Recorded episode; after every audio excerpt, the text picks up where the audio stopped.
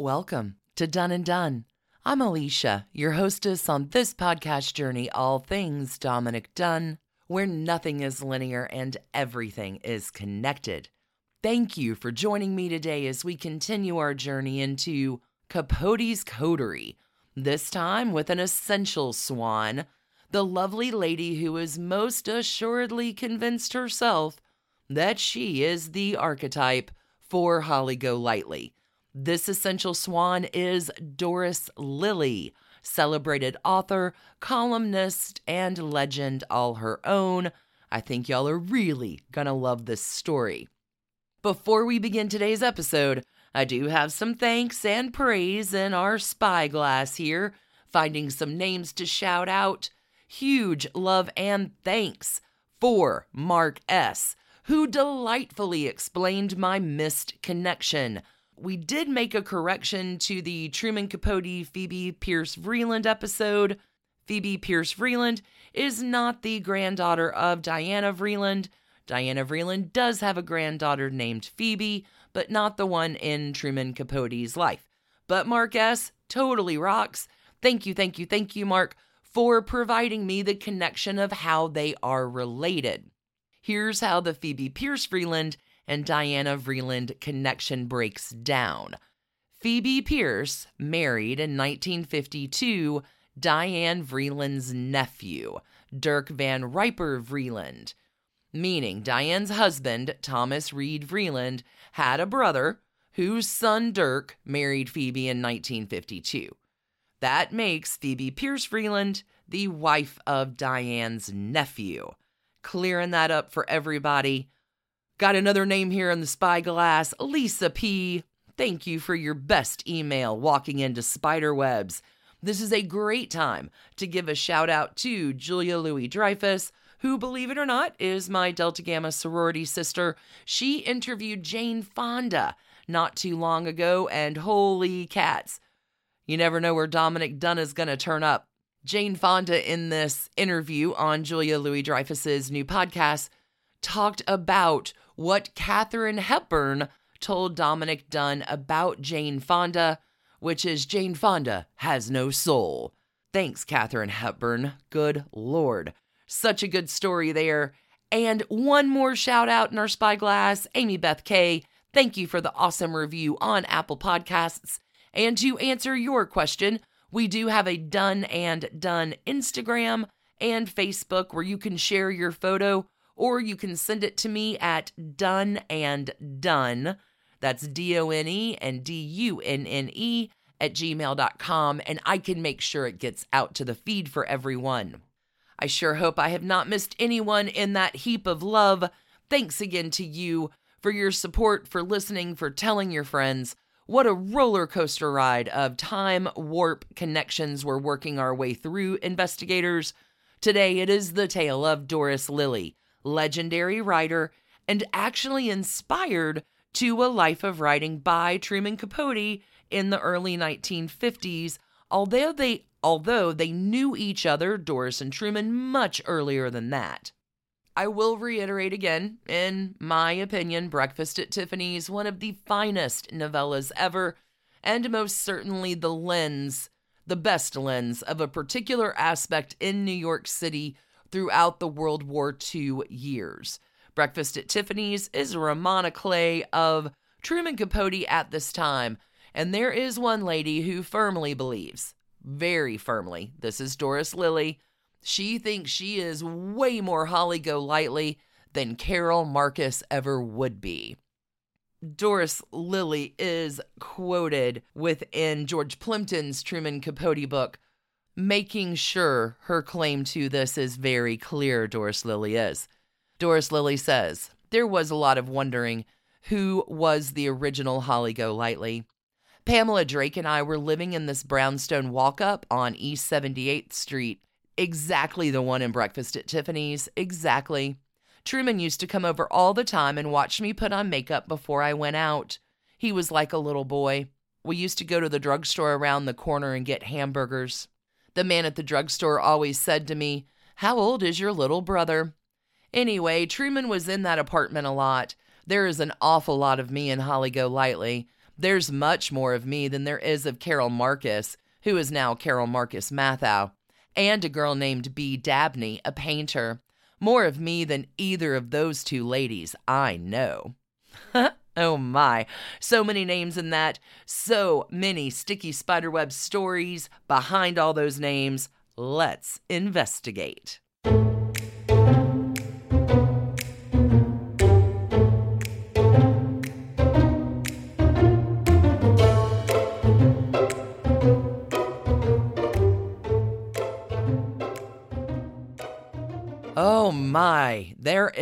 A lot in that tiny paragraph from Doris Lilly. We're going to hear so much about her and from her in this episode, but let's go ahead and clear the deck of the two other women mentioned in there that we haven't talked about yet. Who are Pamela Drake and B. Dabney? First up, Pamela Drake. There's not a lot out there, but Pamela was a roommate to Doris Lilly on the Upper East Side. Pamela Drake has three IMDb credits. The first in 1944 with Nurse Civilian Uncredited. that role takes place in the Hitler Gang. It's going to take Pamela until 1952, but then comes another uncredited role in a film, The Belle of New York. The following year, 1953, brings Pamela Drake's last uncredited role in I Love Melvin. B. Dabney what about her? Who's she? Who is this other girl Truman Capote is visiting in New York City in 1944, roommates with Doris Lilly? A few interesting connections here. The main connection being, oh, what a small world we live in. B. Dabney was briefly engaged to George Plimpton.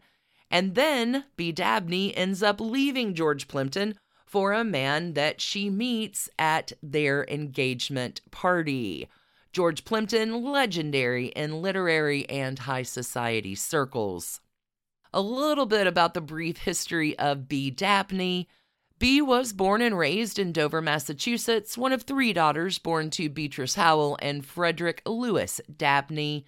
Bea's parents are not only influential on her story, but her grandmother has quite an effect as well, her grandmother, Gwendolyn Whistler Parker, was a descendant of the artist James McNeill Whistler and was certainly a huge influence on Bea's, her granddaughter's, artistic style. Bea Dabney will give some credit to her schooling as well.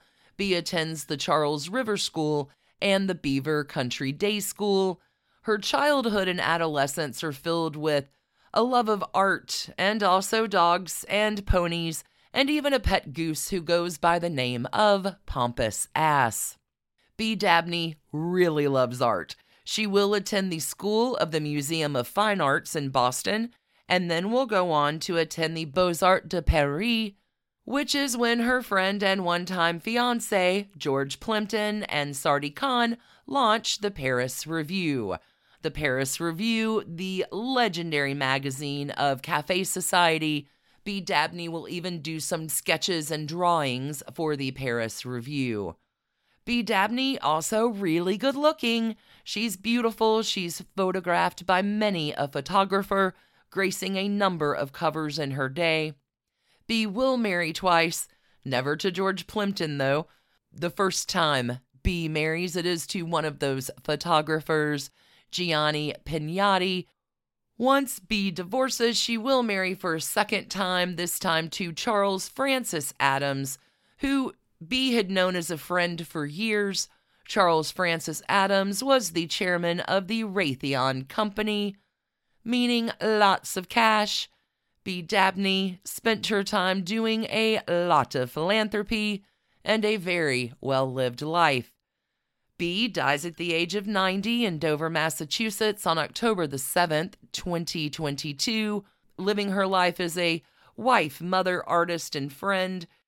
B. Dabney, very much an undercover kind of swan here.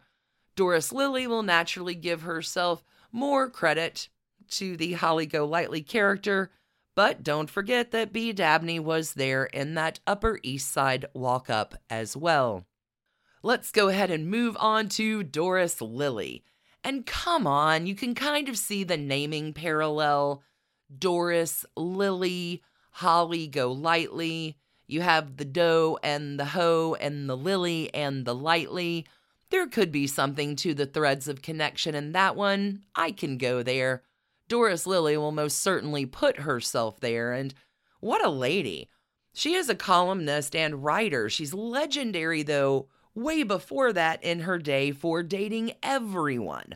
Doris Lilly never marries, but she definitely carries on with the high society international cafe set. No one really knows when Doris Lilly was born, sometime in December and maybe any year between 1922 and 1926. Definitely in that same segment of birth years of Truman Capote and our man Nick and many of the Swans. Doris Lilly was born in South Pasadena, California, and will attend school in Santa Monica. In 1944, Doris Lilly will have a movie role. This is uncredited. the role is as civilian in one of the movies mentioned within Holly Golightly's background at Breakfast at Tiffany's. And this one does ring into direct truth time. This next bit is from David Latta in a piece called Will the Real Holly Golightly Please Stand Up? Again, friends, all sources are linked at doneanddunne.com. And David Latta really does a great job summing up this bit, which we have talked about a little bit in relation to some other swans. But again, Doris Lilly, direct connection here from David Latta. Early in Capote's novella, an unnamed narrator meets one of Holly's friends, a West Coast agent by the name of O.J. Berman. He tells the story of discovering a 15 year old Holly at the Santa Anita racetrack in Los Angeles. She was involved with a jockey at the time, and despite thick glasses and an almost impenetrable Okie accent, he detected certain qualities that could have made her a star. It took us a year to smooth out that accent, Berman confides. How did we get it finally? We gave her French lessons. After she could imitate French, it wasn't so long that she could imitate English.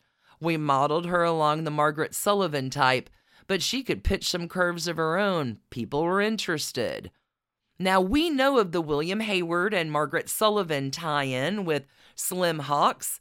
Like it is all connected, but this movie is mentioned. David Lott is going to continue.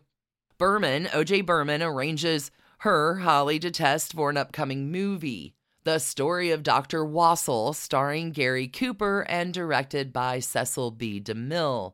The day before she's due to audition, Berman gets a phone call from Holly saying she's in New York and has no intention of returning. This is one of the principal clues towards identifying the real Holly. There actually was a story of Dr. Wassell with Cooper and DeMille, which was released in 1944. Gerald Clarke, in his Capote a biography released in 1988, ventures that this was a reference to Doris Lilly, described as a quote, tall, pretty, streak blonde starlet, unquote. And no doubt Doris Lilly did have quite a time in Hollywood. Her dating history is legendary, very wide, very long. Doris Lilly even dated future President Ronald Reagan after his divorce from Jane Wyman, and before Ronald Reagan marries Nancy Davis, goddaughter to Alla Nazimova. It really does all come together, friends. Ronald Reagan liked Doris Lilly enough to write her some love letters during their time together, which, according to Doris Lilly, lasted about three years. Those two letters were auctioned at Sotheby's in 1988 by Doris Lilly. Helpfully, Malcolm Forbes bought those letters for $4,400 and gives them to Nancy Reagan, Nancy Reagan, also a very close bosom friend of Dominick Dunne. We haven't even made it to the Nancy Reagan spiderwebs yet, although we will. Back to Doris Lilly. So Truman Capote is visiting her in New York City when Doris arrives there, enough to make her some part of his writing even more interesting that Doris Lilly visits Truman Capote in the mid 1940s while Truman is living with his mother, Lillie Mae Faulk, also known as Nina, and Truman's stepfather, Joe Capote. And this bit from Doris Lilly, again from George Plimpton's Truman Capote, provides what I think is just a really interesting insight into Truman at this particular time. From Doris Lilly about Truman in that environment. Very sweet Nina, his mother, really crazy, wonderful Southern woman. You know the kind. She had that apartment on 87th Street and Park, really too far uptown, kind of the boondocks, but that house sparkled. That floor was waxed twice a week. I mean, clean. You have no idea how clean that apartment was. Nina washed her hair every single day. She had no hair at all, and it was so very, very fine. Truman had fine hair, you know. Nina's hair was all wispy. It almost wasn't even hair because she washed it so much. She was small, diminutive, and had a southern voice. She used to talk like that and cooked. We used to have wonderful dinners up there. I remember Carson McCullers. The reason I remember Carson McCullers is that I would say, Who's that lady drinking that dark brown drink? She drank, oi, oi, oi, bourbon, I guess. Black, it was so dark. A great glass of straight bourbon. People who are heavy drinkers drink very slowly. She took a little sip and another little sip. You think they're never going to drink it, and then by the time you turn around again, they finished it. There were a lot of other writers. Jim Agee, I remember meeting him. Anyway, Nina would make the most luscious, incredibly delicious, unbelievable buffet suppers that I have ever had in my whole living life. Southern food that she would cook herself. The Capotes never seemed to be without money. They didn't have any, as I found out later, but they didn't look like they didn't. Joe worked hard, and Truman would sit in the kitchen at night and type. He had a tiny little typewriter she complained, Nina, about the noise. He typed with big margins because then he would have more pages, you see.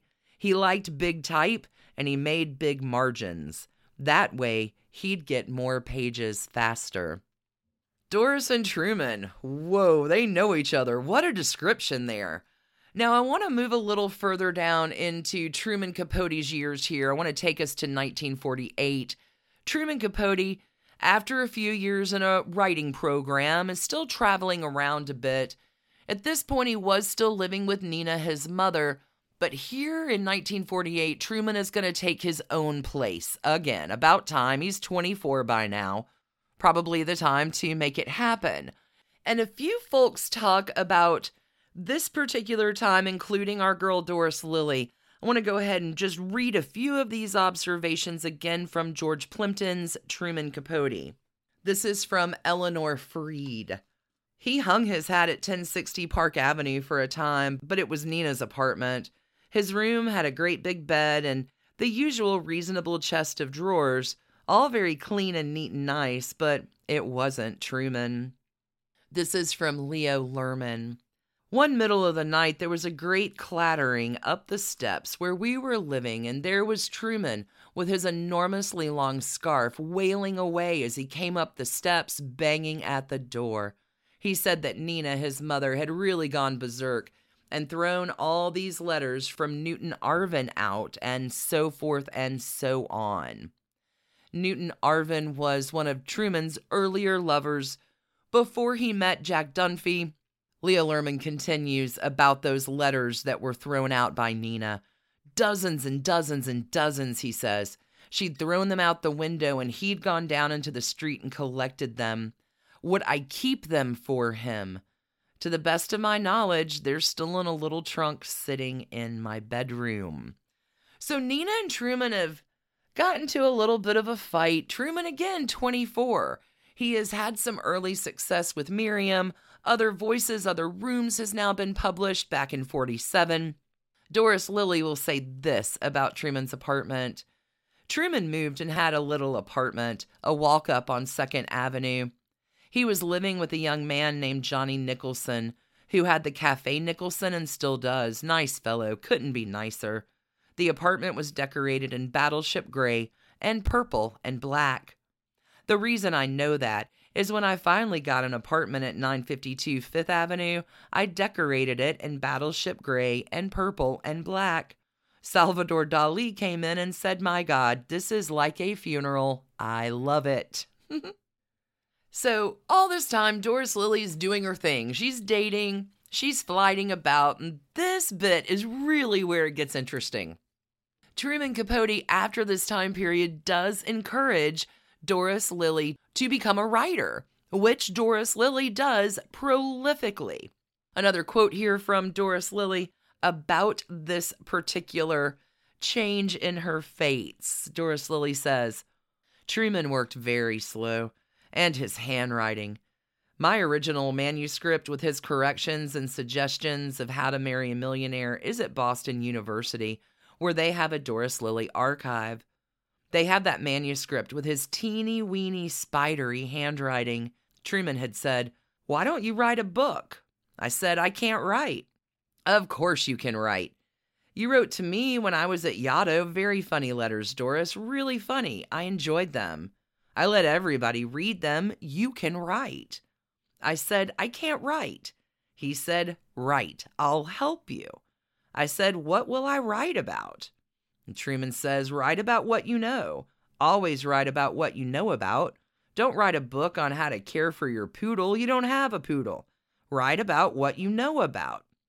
I said, I don't know about anything. And he said, Yes, you do.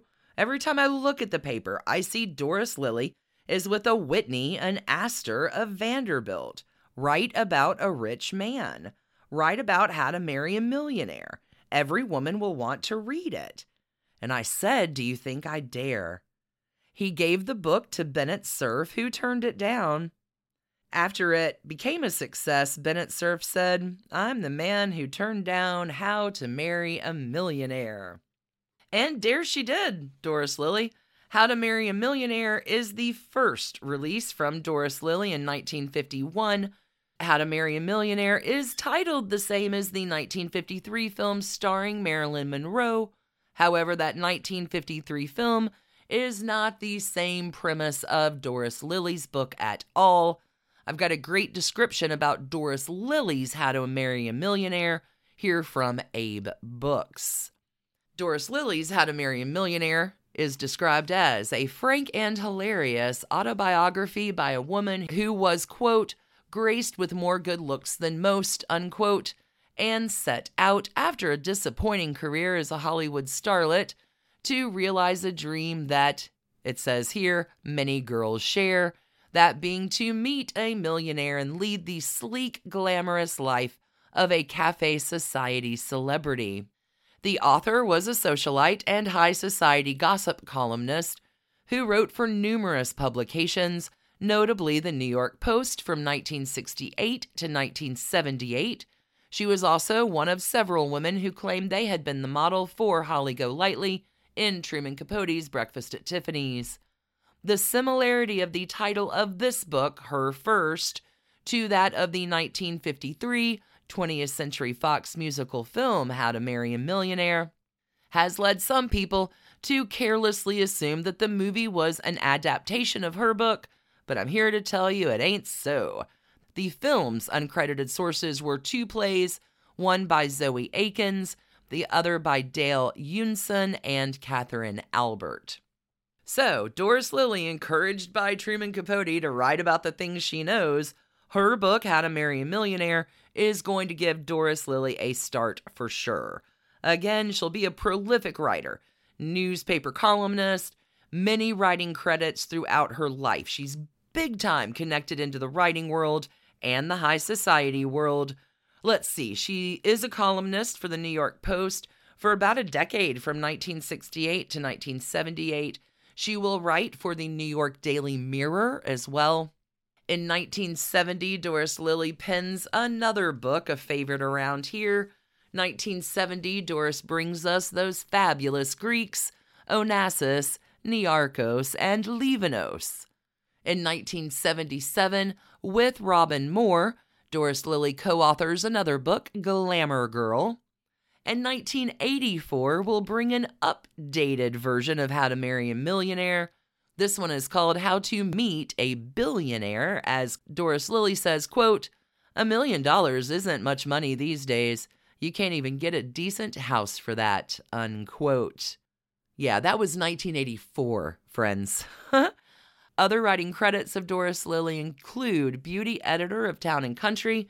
She was also a contributor to Avenue, Cosmopolitan, Ladies' Home Journal, and McCall's. Not only a writer, though, Doris Lilly is also a commentator on WPIX and made her fair share of appearances as a guest on numerous panel shows, as well as The Merv Griffin Show. Quite a life, Doris Lilly. She's really well known in her day, and she does give herself the credit for being Holly Golightly. I mean, and I can kind of understand it. There is something to Holly Golightly who is attaining to be in a certain kind of set within her wartime New York but the Holly Golightly story ends with our reader never really knowing what happened to Holly Golightly. We have talked in Capote's Coterie about a number of women who more than likely make a composite of Holly Golightly in fiction form. We've seen so far bits of Lillie Mae Faulk, Nina, Truman's mother. We have seen bits of Carol Marcus, Slim Keith, CZ Guest, now Doris Lilly too. There are hints of so many others. It's really in the whispers in that novella that you get these nuances of Truman Capote's swans.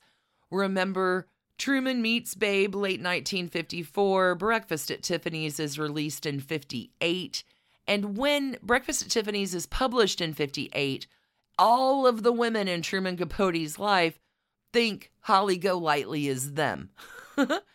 this is quite a difference, think about it, from the reaction of all those swans after the release of those chapters of answered prayers.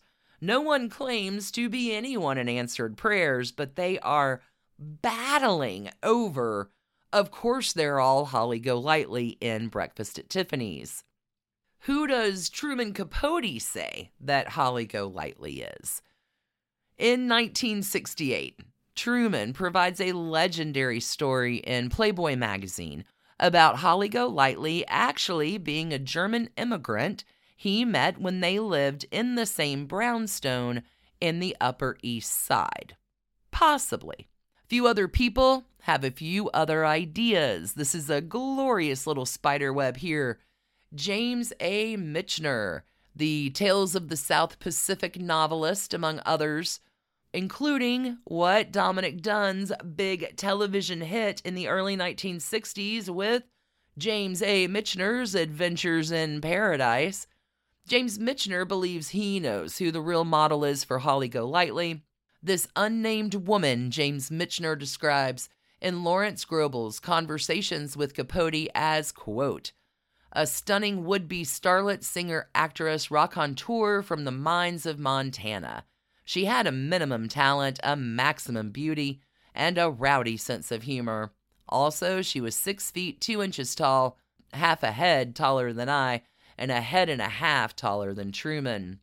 Apparently, between Truman Capote and James Michener, there was a bit of a tussle for the affections of this unnamed lady who seemed to end up liking Truman Capote a little bit better, leaving James Michener to write. They made a stunning pair, this statuesque miner's daughter soaring above the heavens, this rotund little gnome dancing along beside her. Not to be outdone, there is a, you can't make it up, a Bonnie Golightly that will end up suing Truman Capote for using her as the namesake of Holly Golightly. $800,000 is the cost of the damages that Bonnie Golightly wants, but this suit doesn't go anywhere. I mean, come on, Truman and Bonnie Golightly do not know each other. A little bit frivolous here, but it does make for a terrific spider web in our land of It's All Connected. Truman Capote says about this Bonnie Golightly business. It's ridiculous for her to claim she is my Holly. I understand she's a large girl, nearly 40 years old. Why, it's sort of like Joan Crawford saying she's Lolita. Good Lord, friends, it might not be linear, but guess who is a close friend and neighbor of Joan Crawford? The neighbor of Joan Crawford, Doris Lilly. Continuing that bit of a roller coaster thread, my Patreon folks, stay tuned for this week's Done Drop on the Patreon feed. We are going to talk about Joan Crawford and Doris Lilly in that follow up. Doris Lilly, after a life filled with oh so much on her own terms, passes away in October of 1991 in Manhattan at the age of 69. Doris Lilly once concedes that her columns were sometimes silly and the people that she wrote about were sometimes shallow, but she will continue. They're pleasant and they smell good and they eat well and drink good wines, and that's all right. There are a few other choice quotes here from Doris herself uh, again, maybe being part of Holly. Doris Lilly says, It's intoxicating for a man to be waited on. Combine this with very, very skillful sex, and that will get them. Another favorite here men who wear turtleneck sweaters look like turtles. Millionaires are marrying their secretaries because they're so busy at making money they haven't time to see other girls. I think this last one is my particular favorite quote from Doris Lilly. If it were true that money grew on trees, all my friends would be married to apes. Oh, Doris Lilly, what a ride. Everything is connected, even though it might not be linear. Investigators, we are going to be back next Monday, your next done day, with another essential swan. This one a little bit more treacherous than some of the others. In the meantime, you can get so much more to your investigation over at patreon.com slash done and dunne. If you'd like to show a little support to the podcast and get some goodies back your way, our done drop again this week at the end of this episode will concern Joan Crawford.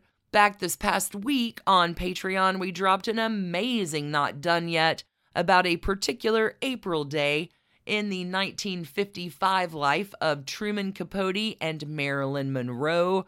So delicious, that one. And coming up this week on Not Done Yet, we have a whole wonderful spider web about that time our man Dominick caught up with his friend, the movie version of Holly Golightly, one Miss Audrey Hepburn. It is a roller coaster of all the things, friends. Thank you, thank you so much for listening and your support in all of the ways. For tuning in, for telling your friends, for your support on Patreon, for your emails, for your ratings and reviews too. Y'all do know how to make this gal feel like a million bucks. Sending all the good your way, and until we meet again, stay curious and keep on investigating. Thanks for listening to the Done and Dunne podcast, a Hemlock Creatives production. You can email us at doneanddunne at gmail.com.